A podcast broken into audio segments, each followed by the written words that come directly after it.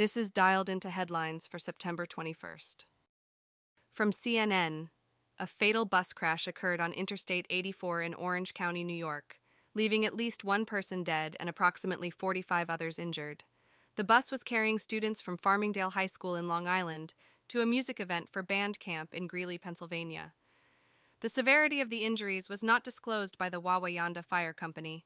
Emergency responders, including a medical helicopter, were present at the scene. Interstate 84 westbound is expected to be closed for hours, and New York Governor Kathy Hochul expressed gratitude for the quick response of first responders. From Yahoo News, President Volodymyr Zelensky visited Washington to secure U.S. support for Ukraine's war against Russian forces. He delivered an optimistic message on the war's progress and discussed the flow of American dollars for Ukraine's troops. Zelensky had private talks with Republican and Democratic leaders, assuring them that Ukraine is winning the war.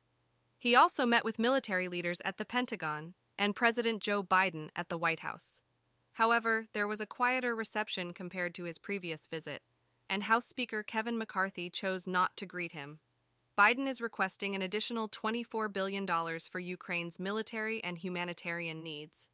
But opposition from Republicans, led by former President Donald Trump, is growing. Zelensky faces challenges in Europe as well, with Poland no longer sending arms to Ukraine. Ukrainian forces are struggling to regain territory, and their progress in the coming months will be crucial in garnering further global support.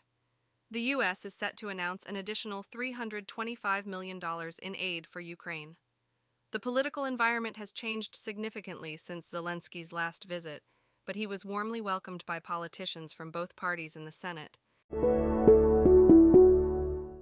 From Daily Mail, 17 year old Jesus Ayala and 16 year old Jamir Keys have been charged as adults for intentionally ramming and killing retired police chief Andreas Probst with a car while he was cycling. Ayala's mother says she doesn't know if her son can be forgiven. The incident occurred on August 14th in northwest Las Vegas on an empty highway. Ayala and Keys will appear in Las Vegas Justice Court today.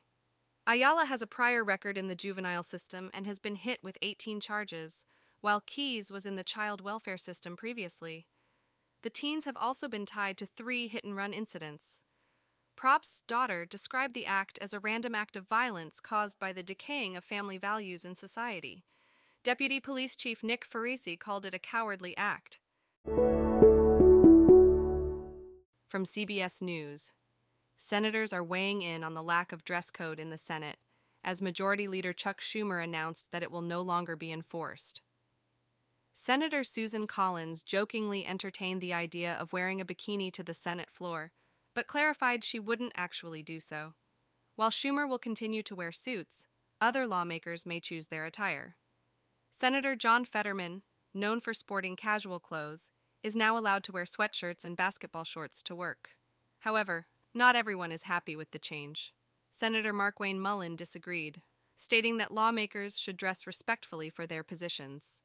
The decision to ditch the dress code is seen as an appeasement to Fetterman. From CNN, tropical storm warning for parts of North Carolina and mid Atlantic coasts. Storm to bring gusty winds, heavy rain, dangerous rip currents, and coastal flooding from Florida to New England. Area of low pressure, potential tropical cyclone 16, currently off Florida's east coast with 35 miles per hour winds expected to strengthen into tropical storm by Friday near North Carolina. Name could be Ophelia or Philippe. Warning issued from south of Wilmington, North Carolina to Maryland Delaware state line. Storm surge watch also issued. Heavy rain expected in far eastern NC, 4, 6 inches likely. 2, 4 inches of rain from central NC to New Jersey and New York. Strong winds, potential property damage, and power outages.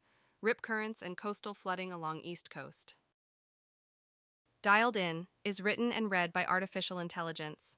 You can find out more at dialedin.today.